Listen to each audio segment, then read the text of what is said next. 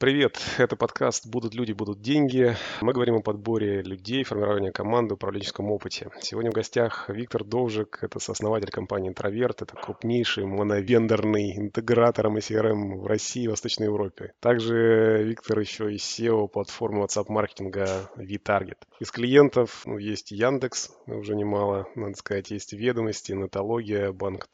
Я знаю Виктора, Витя, уже, наверное, ты же не против, если... Да, давай, ты, конечно. Привет. Да, привет. А уже, не знаю, лет больше пяти, по-моему, мы сколько в коворке сидели в том на Курской, я уже не помню, помню, лет пять прошло, наверное, больше. Да, я думаю, да, где-то так, может, шесть даже. Я знаю, что ты беспощаден к менеджерам отдела продаж, у тебя там какая-то адская воронка, и это то, что я знаю, правда, из старых рук, не из первых. Но вот я с тобой хотел сегодня об этом как раз тоже поговорить. Как твоя команда выглядит сейчас? Ну, во-первых, у меня сейчас два проекта. Один уже большой, довольно самостоятельный, это вот интроверт. Мы занимаемся внедрением CRM, и, по сути, со всеми крупными заказчиками, кто внедряет в России имена и CRM, работаем в основном мы. И там уже у нас э, практически 100 человек, может даже больше 100, но мы всегда говорим типа 95, чтобы налоговая не придиралась. Где-то там, где-то в районе 90-100 человек. Ну, у нас постоянно стажеры, знаешь, там новички приходят, новички уходят, э, поэтому сложно считать. И да, действительно, поскольку у нас такой бизнес услуг, то есть мы работорговцы нового формата, айтишные работорговцы. Мы берем э, джуниор э, всяких аналитиков, э, джуниор программистов, джуниор там дизайнеров. Учим их, подтаскиваем их, развиваем их и продаем их подороже клиентам. И как бы, ну, бизнес-модель такая, что есть какой-нибудь там один классный умный парень, который следит за кучей малышей. Этот умный парень общается с клиентом, снимает задачи, делает так, чтобы что-то плохое не уходило на сторону клиента, а потом эти там три человека на проекте делают ручками что-то, что-то настраивают, где-то ошибаются, что-то переделывают и так далее. И в итоге до клиента доходит вполне себе хороший результат, потому что есть этот контроль сверху. При этом э, получается довольно дешевая цена, тебе не нужно там э, как клиенту брать себе команду там людей в Москве, платить им там по 200 тысяч э, фикса, дорогой офис там и все остальное. Слушай, а в каких городах вы ребят берете сейчас? А, слушай, у нас на самом деле есть такая двухуровневая структура. У нас есть э, определенное количество, там, 7-8 клиентов проектных больших, вот типа Яндекса. Это проектные клиенты в Москве, большой чек ежемесячный, и с ними работают ребята, которые уже подросли, они уже поопытнее, они сидят в Москве. Здесь вот у нас uh-huh. в офисе. При этом часто они изначально не москвичи, и когда мы их нанимали, они не были москвичами, то есть мы их наняли где-то, но с амбициями на рост и с амбициями на релокацию, подучили, подтащили на маленьких каких-то клиентах, на небольших проектах, и потом перевезли их э, в Москву. Иногда с семьями даже, ну, то есть там очень по-разному бывает. И, по сути, у нас сейчас человек 30, наверное, сидит в Москве в офисе. Это все, что... Это весь менеджмент. И это все, кто работает с крупными заказчиками проектами. И человек 70, получается, это удаленка. Совершенно разные вообще города России. Мы обычно там, у нас есть такая широкая стратегия HeadHunter, когда мы берем 10 миллионников в России, плюс там Минск, Киев, Астана, может быть. И, соответственно, размещаем там вакансии. Ну и, соответственно, это, по сути, очень широкий охват, потому что эти вакансии смотрят все, ну, все, кто живут в этих городах, и все, кто живут рядом с этими городами. Вот. И, слушай, люди совершенно разные. Есть там какие-то чуваки, которые вообще из деревни работают, там, компьютер, интернет, там, как, как, как гроза случится, у них там перебои вечные какие-то, связь, связь теряется. Сидит, ходит в деревне, там, у него коровы, там, молоко, и кодит, кодит для клиента. Обычно такие разработчики самые, самые хардкорные ребята. Что это мечта прям таких сотрудников брать. Вот не в разработке я таких не встречал. То есть, не знаю, может, ты умеешь какой-то, у тебя есть лайфхак, как ты берешь таких умных парней из деревни? Это, это... Слушай, ну я не скажу, вот. что я беру умных. Знаешь, в чем идея? У нас как бы вот модель такая, что мы не берем изначально ум... Ну, что, что такое умный, давай поймем. Uh, умный — это много знающий, много умеющий, или умные... Я использовал твою терминологию, которую ты говорил, что у тебя есть умные ребята, которые наблюдают за малышами. То есть есть малыши, которые ничего не знают, есть умные. А, окей. а умных вроде как ты тоже перевез. Поэтому я вот использую умных в твоем понимании. Я понял. Ну, ты их... Да, умные это значит, в этом понимании это скорее знающие. Это те, кто знает наш продукт, знает наши процессы, знает наших клиентов. имеют какие-то переговорные навыки хорошие, это вот такие знающие. Новичков мы просто стараемся брать таких э, желающих, знаешь, вот с, э, я бы даже не назвал это амбицией, я бы назвал это с какой-то любознательностью, с каким-то интересом. То есть это люди, которые хотят чего-то нового, хотят какого-то развития в теме. И главный как бы навык человеческий, который мы ищем в людях, это умение учиться. Вот это то, что на самом деле дает как раз хорошо система российского образования, мне кажется. Она как-то учит учиться, причем очень правильно где надо списать, где надо подсмотреть, где надо там соседа попросить, э, но в итоге принести результат какой-то. И вот э, это очень ценный, ценный навык. Мы пытаемся искать людей и просеиваем очень много людей. То есть мы, по сути, к нам может прийти вообще любой человек. Неважно, ты там, может быть, 60-летняя, не знаю, женщина, которая не умеет печатать. Нам не важно. Ну, то есть мы тебя не отсеем. Но мы тебе дадим какие-то задания и посмотрим, научишься ты или нет. И, соответственно, в этом будет какой-то... Ну, задание по программированию, я так понимаю, что-то... Ну, это не обязательно. У нас, у нас есть несколько ролей. У нас две основные роли, которые есть. Это первое, это разработка. А, это, наверное, даже вторая. Давай, вторая – это разработка. И первое – это то, что мы называем бизнес-аналитик. Это люди, которые работают с CRM-ками клиентов, а, задача которых понять, как устроены продажи, какой процесс – какая IT-инфраструктура, какая телефония, какой там сайт, как попадают заявки. Это такие люди с, скажем так, с логическим мышлением, которые умеют построить блок-схемку того, как и что должно быть организовано внутри там sales-департамента э, больше в техническом плане, не в плане переговоров, не в плане скриптов, э, то есть это не, не про бизнес-тренерство, не про диалоги, а про процессы, про организацию. Я понял. Слушай, а ты любознательность выявляешь прям вот э, тестовыми заданиями на вот практику какую-то. Даешь простенькие истории, типа, надо вот это сделать, и, типа, делает, молодец. Ну, типа, можно, как ты говоришь, списать, найти, подсмотреть, вот все что угодно, чем угодно пользоваться. Или это все же какая-то более глубокая штука на именно знание науки? Нет, ну смотри, тут э, ничего такого нету. На самом деле, это можно очень быстро понять. Обычно нелюбознательные сами уходят, когда видят набор тех как бы, материалов, которые им предстоит изучить. То есть ты к нам приходишь, мы проводим собеседование, рассказываем mm-hmm. про вакансию, потом люди там по две минутки немножко рассказывают о себе, ну, просто чтобы их уважать как-то. То есть, на самом деле, это абсолютно не, ну, неважная часть. Ну, это совсем, чтобы неадекватов выкинуть. Знаешь, вот нужно, чтобы, если там чувак говорит, что я там вышел из тюрьмы э, вчера, и я наркоман, то мы, наверное... Это реальные кейсы, я так понимаю. мы его, ну, у нас очень еще широкий охват, джуниор, небольшая зарплата, разные люди попадаются, очень разные. То мы, наверное, его там отсеем, если он покажется нам прям совсем неадекватным. Всех остальных без отбора мы говорим, окей, чуваки, поехали, давайте. И дальше мы показываем просто объем материалов. А там, типа, знаешь, 30 часов видосиков, которые надо посмотреть. И люди, которые как бы не готовы учиться и узнавать что-то новое, они обычно в этот момент говорят, "Воу, 30 часов видосиков, спасибо, я пошел, до свидания. Просто потому, что им хочется что-то очень такого понятного, знаешь, ну вот там, что пришел и вот работал, дали какую-то понятную инструкцию, вот ты там, не знаю, забиваешь гвоздь, получаешь деньги, вот как бы для них это понятность. А дальше, соответственно, люди, которые говорят, о, клево, пойду изучать, это уже любознательные люди. А, это такой первый этап. Второй этап, нам этого мало. Есть второй этап. Нам надо понять, получается у человека или нет. Мы, к сожалению, не можем тащить всех и не хотим тащить всех. Нам нужны там вот из... Сколько там в России жителей? Сколько? 60 миллионов? 146. 146. Ну вот из 100 миллионов нам нужно 100 человек. Ну то есть мы можем позволить себе выбирать, нам нужно найти тех из этих 100 миллионов, найти ту сотню, которая, которая получается по каким-то причинам. Вообще неважно по каким. Ну то есть у него было IT-образование где-то он там, не знаю, уже проходил какой-то курс по айтишке.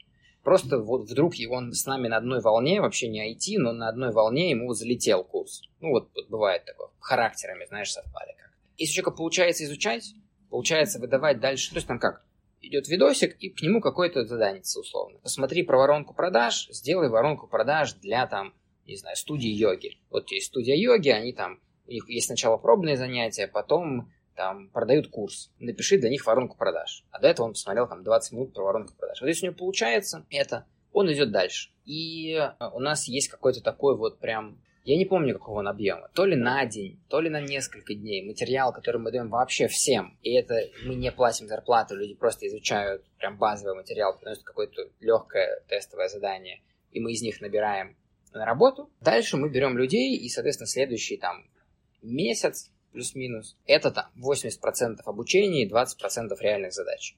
Причем в начале там первой недели две, первую неделю он вообще не будет вылезать из Ютуба, условно. Просто тупо вот мы платим ему деньги, он просто, просто учится. Вторую неделю уже какие-то есть задания, какое-то общение с, там, с коллегами, что-то пытаемся давать. И к концу месяца он плавненько выходит уже в какие-то боевые задачки, когда ему внутри мы ставим задачу, внутри же ее принимаем. Есть, естественно, клиенту он не допускается, но он уже какие-то действия э, начинает делать реальные, которые приносят нам пользу. Слушай, а ты сам придумал эту методику или подсмотрел у кого-то Слушай, ну... Тут есть референс у тебя? Это же плюс-минус понятная штука, на самом деле, для всех агентств. Плюс-минус все так делают.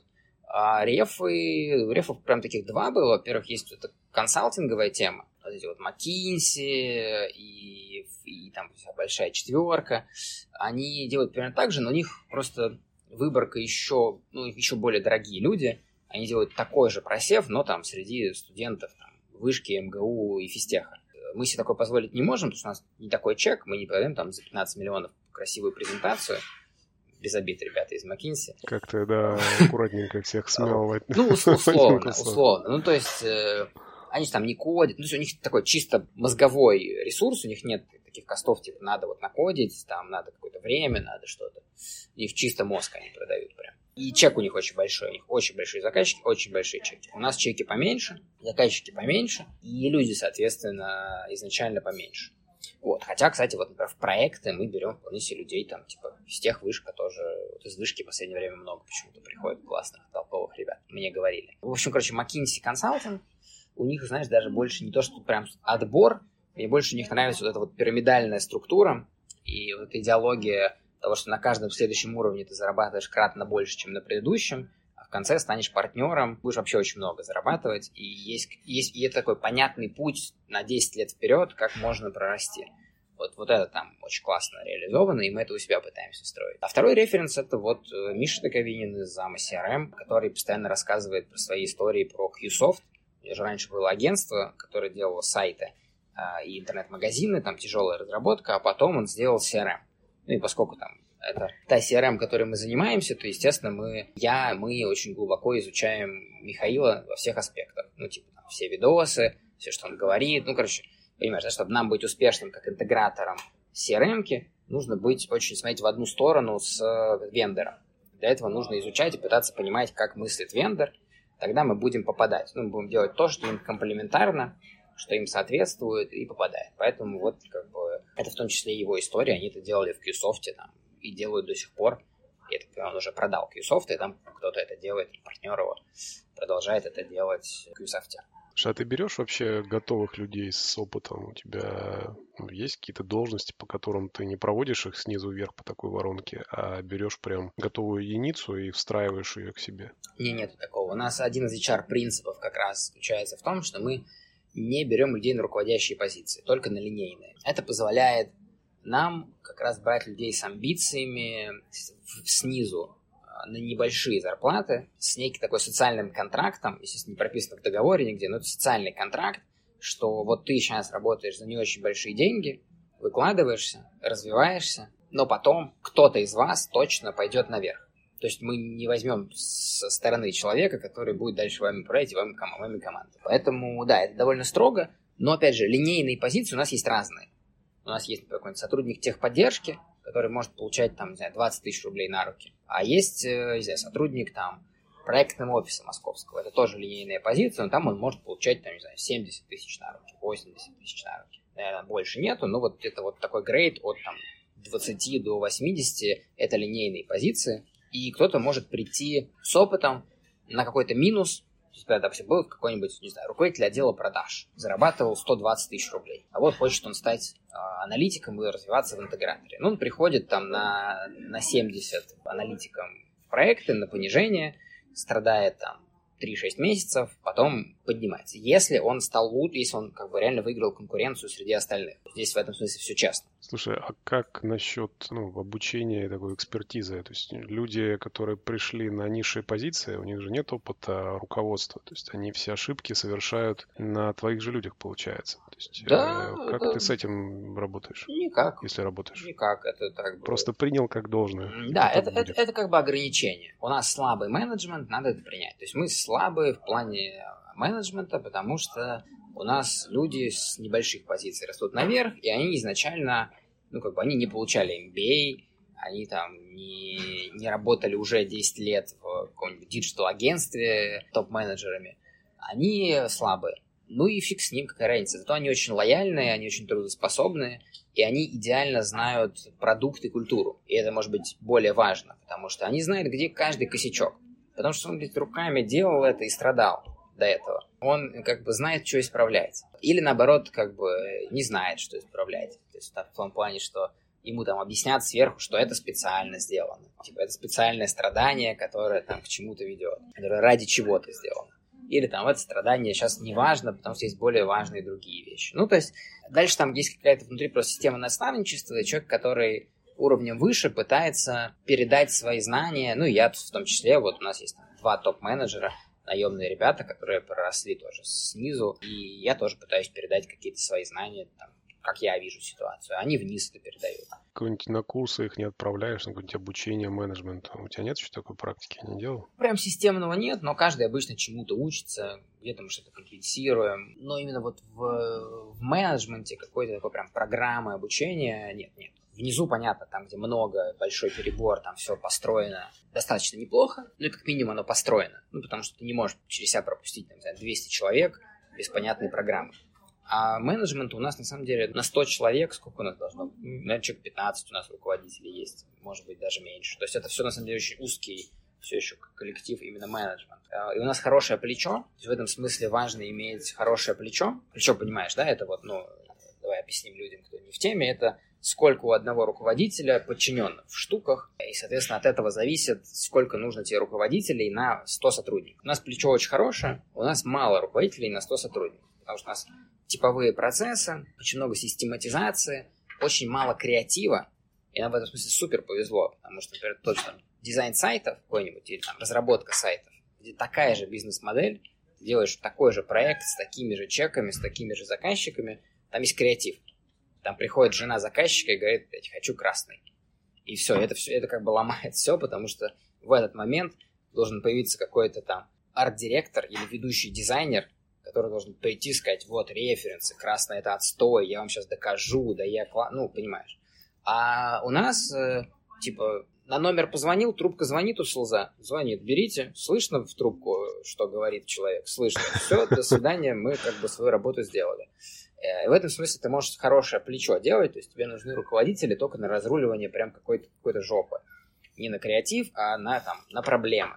Только там съе- съехавшие сроки, там, ну, в общем, только на какие-то прям критические кейсы. И это плечо позволяет иметь небольшой состав руководителей, и, соответственно, нам проще, и выбирать их, то есть мы выбираем там с, с плечом. Там, если плечо, не знаю, один к шести, то мы из шести выбираем одного лучшего, чтобы его повысить, а не, один, а не одного из трех. У нас больше выбора. И э, их, в принципе, меньше, это небольшая команда, с ней проще работать, поэтому пока живем. Сможем ли мы так до тысячи сотрудников вырасти? Хрен знает, не знаю.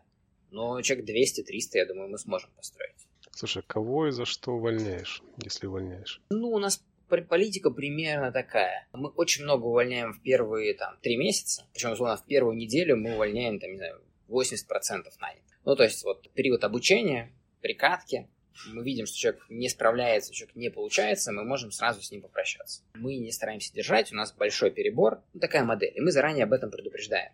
Говорим, ребят, мы сейчас берем вас вообще не, не смотря, но можем очень быстро уволить вначале. А дальше как это работает? Если человек прошел, там, условно, первый месяц, скорее всего, у него все довольно неплохо. Если он прошел три месяца, то все, он дальше удерживается, и дальше это работает э, как? Э, Он дальше сам уходит обычно. Есть вот эта концепция как раз в McKinsey называется up or out, типа вверх или в сторону, которая говорит о том, что есть на каждой позиции есть некий горизонт, в рамках которого сотрудник либо вырастает наверх, либо ему становится скучно, он хочет роста, он хочет чего-то, и он уходит на такую же позицию, но на сторону клиента, где ему платят выше. Потому что, условно, такой же аналитик CRM, ну, на стороне клиента получает там, ну, на 50% больше зарплаты. Ну, у нас может получать 70, у заказчика там 120. Может даже и 140, может быть даже x2 бывает. Все по-разному. И мы обычно таких отдаем своих же клиентов. То есть человек засиделся на позиции, но почему-то он не хочет расти, не может расти, проиграл конкуренцию, но как бы у нас оставаться он дальше не хочет, и мы не сильно хотим его держать. Мы хотим, чтобы у людей был рост в каком-то смысле. Наша как миссия. Э, ну, то есть, э, это такая часть социального контракта. Люди работают вначале задешево, активно, чтобы потом получить рост и ну, такой трамплин, да, социальный трамплин. А много кейсов, когда вы трудоустраиваете клиентам? Сколько это, один-два в год или их там прям... Ну, нет, ну как, смотри, их, э, ну, их несколько в год, да. Не, понятно, что мы не можем всех там, кто пришел сразу трудоустроить на сторону клиентов, и большинство все равно уходит обычно, знаешь, знаешь, как происходит? Очень редко люди приходят к тебе и говорят, слушай, что-то я тут, мне надоело, хочу уйти. Таких людей адекватных, правильно. Один, мне кажется, да, все. Их, их, очень, их очень мало.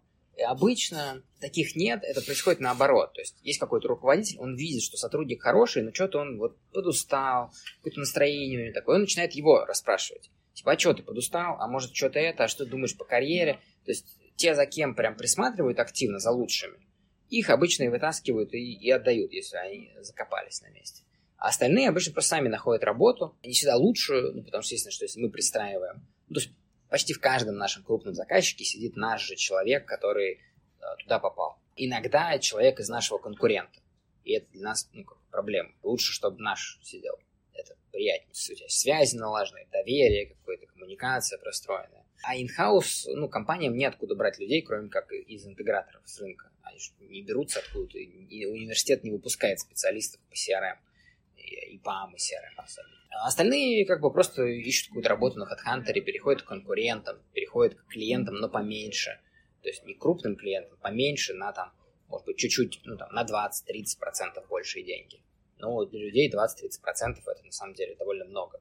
Особенно если у нас они попали в потолок и больше не будет. То есть тоже надо понимать, что у нас там жесткие потолки на уровне, нам, и нам это нужно держать, чтобы иметь вот эту вот, э, скажем так, сладость перехода с этапа на этап. Поэтому у нас очень быстро люди упираются в потолок, и дальше как бы мы просто не повышаем. Хотя могли бы, но как бы не повышаем ради вот этой сладости, чтобы не было, не было мягкого перехода, чтобы он был жесткий. Слушай, я тебя хочу попросить поделиться книгами или фильмами, которые к лучшему поменяли тебя жизнь или бизнес за последнее время, если такие есть. Сложно. Слушай, в последнее время, наверное, нет. Мне Давай кажется, тогда за... это, возьмем пошире. Это тогда. работает, знаешь как, я объясню. Мне кажется, это работает так же, как сотрудник. Я, мне когда было лет 17 или 18, я читал, просто упоролся в эти все книги, фильмы, видосики какие-то на ютубе, да. А сейчас, э, сейчас уже там сколько прошло? 7-8 лет, с 18 и больше, ну, у нас компания 7 лет. И ты уже по-другому на это смотришь. Ты уже как бы, как бы в целом все знаешь, и ты больше не смотришь не внешне, а внутреннее смотришь на ситуацию в компании, ты много думаешь об этом, как оно устроено, почему оно устроено, куда ты хочешь это привести. И сейчас я читаю, наверное, больше что-то такое обзорное, типа, знаешь, TechCrunch, VC.ru, в плане новостей, чтобы быть в курсе, и какие-то такие верхнеуровневые вещи, типа HBR, да, вот это Harvard Business Review, которые такие о высоком пишут про MBA, как раз про управление большими компаниями, большими какими-то вещами. Просто что это интересно. Это скорее про будущее мое, а, надеюсь, вот, что все будет хорошо, и мы не разоримся, я там, не стану бомжом. У нас будет э, большой менеджмент, там, и 10 тысяч сотрудников. Вот когда у тебя 10 тысяч сотрудников, то компания немножко по-другому управляется и по-другому выглядит, и вот мне это сейчас интересно. А так, э, слушай, если там человек начинает, надо все подряд читать. Просто вот берешь, открываешь, там, не знаю, топ-10 книг, любые, там, топ-10 книг Билл Гейтса, и пофиг, и просто читаешь. Просто нужно, нужно набрать базу, нужно набрать объем. То есть э, дело не в, не в том, какая книга хорошая, какая плохая, а просто нужно прочитать там типа сток разных книг про там бизнес, продажи, маркетинг и прочее. Надо не выбирать, а просто поставить себе какую-то планку в количестве материала прочитанного и читать, упарываться. Вот, у нас там, типа, у нас даже банально, у нас на сайте интроверта мы давно перестали вести блог, но мы вели блог года три, у нас, типа, 200 статей, то есть 200 статей про CRM и продажи. Это вот изучить 200 статей, Это, я уверен, что у вас ни один сотрудник не прочитал все эти 200 статей. Вот. Я их прочитал все, потому что я был выпускающим редактором. Ну, типа, я их пушил на, на сайт, нажимал кнопку «Опубликовать», и, естественно, читал перед этим все. И... У меня такая же ситуация, у нас их 350, и мне кажется, тоже кроме меня никто не читал все. Вот, и в этом смысле как бы ты поэтому главный эксперт, просто что ты их прочитал. А люди думают наоборот, люди думают, что ты типа директор, поэтому ты самый, самый умный. Вот. Если бы они прочитали эти статьи, они были бы умнее тебя еще, скорее всего, потому что ты их там читал уже там так, пропуская через себя, не сильно рефлекси... рефлексируя над ними, не сильно задумываясь. Там все становится одно и то же, нужно срочно выпустить, есть какая-то встреча дальше, ну, в общем. Поэтому объем набирать надо в первую очередь. От объема дальше придет понимание, что тебе интересно, что неинтересно. Могу, наверное, одну книжку выделить, которую тяжело будет нагуглить и найти так. В общем, если вы занимаетесь профессиональными услугами, есть такой дядька Дэвид Мейстер, по-моему, или как-то так. Э, книжка называется «Управление фирмой, оказывающей профессиональные услуги». На русском это звучит так. Вот. У нее есть там еще «Стратегии толстый курильщик» книжка. И, в общем, это один из лучших консультантов в мире по построению именно бизнесов, компаний в сфере профессиональных услуг. Типа юристов, э, там, бухгалтеров, каких-то консультантов и так далее. А, вот. У него есть кни- это книжки на русском, плюс у него есть блог на английском языке, где он публикует статьи вот если вы именно занимаетесь профессиональными услугами, очень советую именно как профессионала туда вот выливать. А так там книжки обзорно широко. Слушай, есть ли какие-то привычки сейчас, которые тебе помогают э, в работе и жизни, которые ты внедрил, а они у тебя на автомате прям идут? Про менеджмент, да, наверное? Про, про да, не обязательно. Может быть, просто есть личная какая-то.